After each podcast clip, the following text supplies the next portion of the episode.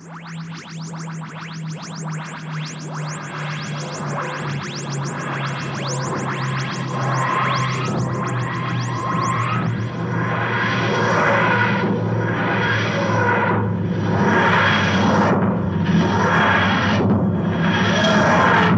and welcome to the Who's podcast with me, Phil, and today is Gallifrey 1 Diary, Day 3, 15th of February 2015. And today, it's the last day of Gallifrey 1!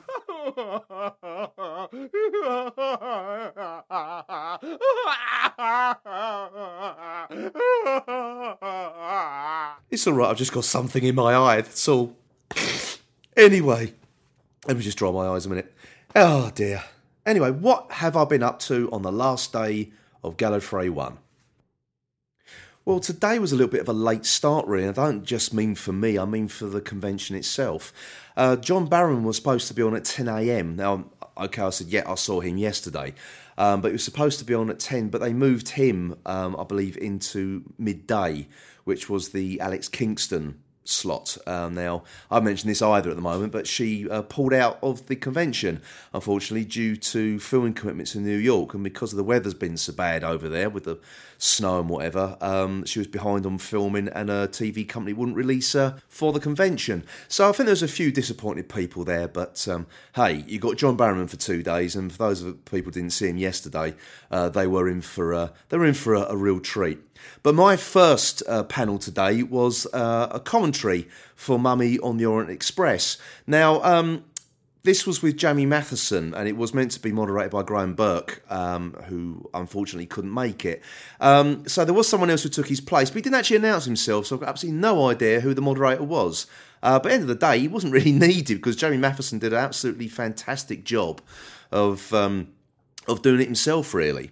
Uh, he also pointed out quite a few uh, places where Moffat had written certain scenes, like the scene with uh, um, I think the character was Maisie, sorry, Maisie and Clara in the carriage on their own when they're locked in the room with the uh, mummy sarcophagus.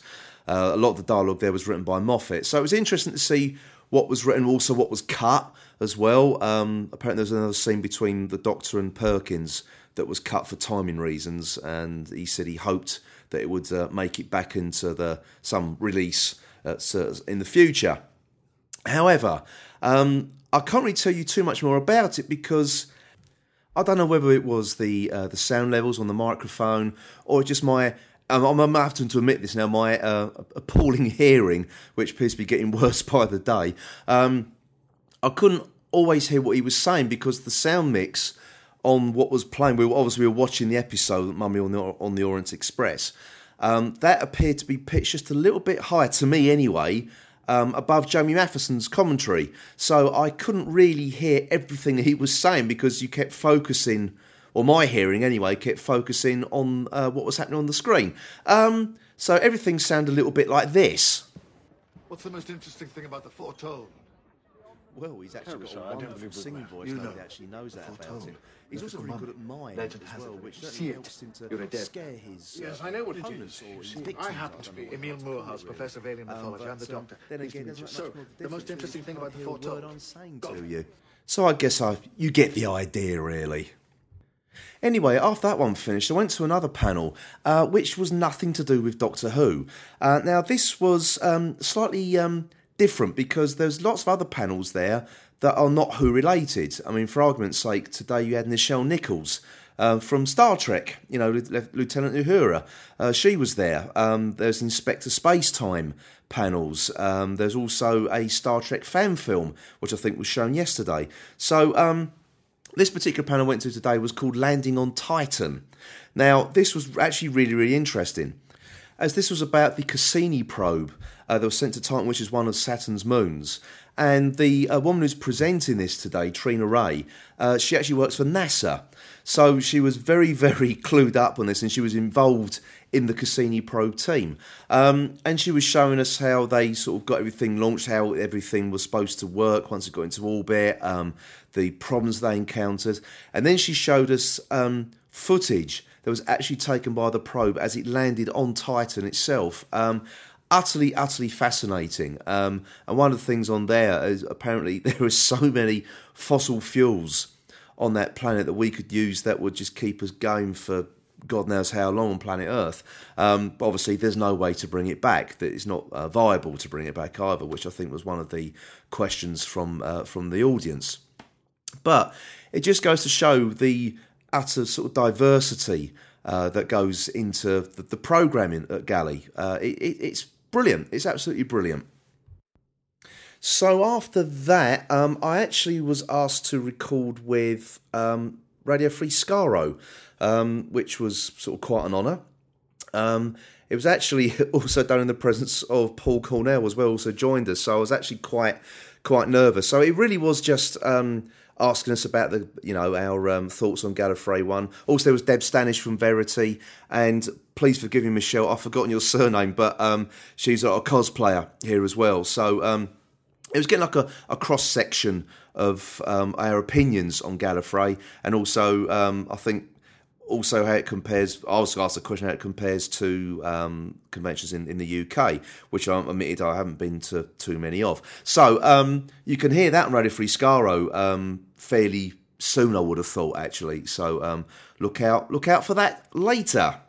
So after a spot of lunch, it was on to well my final two panels of. Uh, Gallifrey One 2015. Um, now, first up was the year in review 2014. Now, this is quite interesting actually because this is stuff I've already seen in the UK. But basically, it's a little like 55 minute montage of um, TV clips or anything sort of Who related that was shown in the UK that the, the P guys in the States haven't seen before. Um, so it's things like Peter Capaldi being on the Graham Norton show. Uh, there's Nick Ferrari make a complete um, arse of himself on Pointless with some of his answers to to uh, to Doctor Who, but actually won it at the end with his pr- strange pronunciation of La La Wald. No, La La. I'll correct it now, but he didn't say it right, whatever. Um, and it was just a really, really nice little look back at um, at last year, and also sort of leading up to you know the the whole new series of last year as well, and also sort of it all sort of finished off on um, points of view, um, and also the how Series Eight actually sort of um, how can I put it divided fans, and Marcus Wilson who's a producer of Doctor Who, um, answered some of um, some of the critics, I should say, uh, which was uh, it was interesting because I've never actually seen it myself, and I live in the UK, so there you go.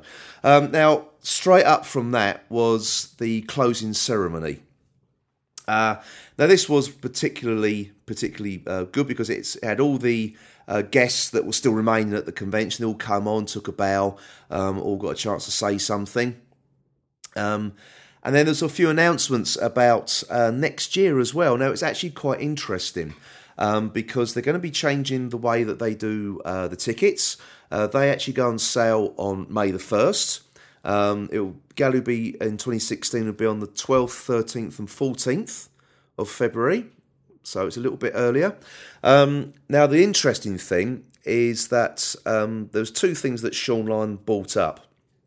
Uh, now, firstly, uh, they're going to be doing single day tickets, um, which you couldn't do before because obviously a lot of people can only come to one day, but they're paying for the entire um, for the entire weekend. So you can buy like a Friday ticket, a Saturday ticket, or a Sunday ticket, which is which is great. Um, but I think the biggest thing um, for next year is that there will be no transfers. Um, what previously happened, people buy their tickets realise they can't go, and in September they put them up to be transferred so someone else can, who, who didn't have a chance to get a ticket earlier in the year, can pick one up later. Um, now they're not going to be doing this next year. Um, basically, once you bought your ticket, it's yours. Um, there's a reason this is done because what people were doing, they were booking hotel rooms at the Marriott without actually having a ticket to the convention in the hope they will get a transfer ticket in the September. Um, obviously, this was preventing people who did have tickets from getting a room at the Marriott. Um, personally, I think this is a great move. I think it's an utterly fantastic move. Um, okay, it does cut down the option of people who weren't able to get tickets in the mad rush at the beginning of the year. Um, but then again, it does also stop people booking hotel rooms for people who've generally got tickets. Uh, people like myself, really. I'm at the Hilton Hotel. I'm not staying at the Marriott. I'd love to be staying in the Marriott in, in the thick of things. As it turns out, I'm only five minutes walk from the convention centre, but it's not the same as being in, in the Marriott itself. Um, so I think that's a good thing. That is a good thing. And um, and that was it. That was the end of Gallifrey 1 2015. So it's over after all that time um, of waiting and months of uh, anticipation. Gallifrey 1 is over for another year and the end of my my first time at Gallifrey as well. Um, so what did I actually really think about this? Now I've been sort of fairly gushing about all the panels and everything. Um, all I can say is this. If you have never ever been to Gallifrey 1 before, do not delay, get your tickets for next year because you will have an absolutely fantastic time. There is nothing better than coming along to, to a convention that is just full of, and, I, and I'm gushing a little bit here, but I genuinely, genuinely uh, mean this. It is full of fantastic people. If you come on your own, you are going to meet people exactly the same as you, with the same interests, the same everything. You will love it. You will love the panels. The guests are fantastic. The entertainment that is put on for everybody here is fantastic. You will arrive with friends you might even know here, but I guarantee you, you will leave with even more. And I certainly have. Um, I've people I've only met over sort of Twitter or Facebook. Um, it's been absolutely fantastic to meet them in the flesh, to shake their hand and have a drink with them. Um, please, if you haven't been before, do it. You will never, ever, ever regret buying that ticket. So farewell LA, farewell Gallifrey 1. I will return. Don't doubt it. And thank you to everybody out there who's listened to these little uh, diary episodes over the last few days. Uh, I hope I've managed to get across what it's like here in LA if you've never been here before, um, especially with the convention and the panels. Um, I hope, really do hope you've enjoyed them. I certainly have enjoyed myself, as you can tell my little gushing little um, diatribe just a minute ago. Uh, so I will see you all next time. We'll be back um, soon, I hope, with our usual um, blend of uh, tat and rubbish uh, that we put out usually on a weekly basis. So until then, it is goodbye from me, Phil. Goodbye.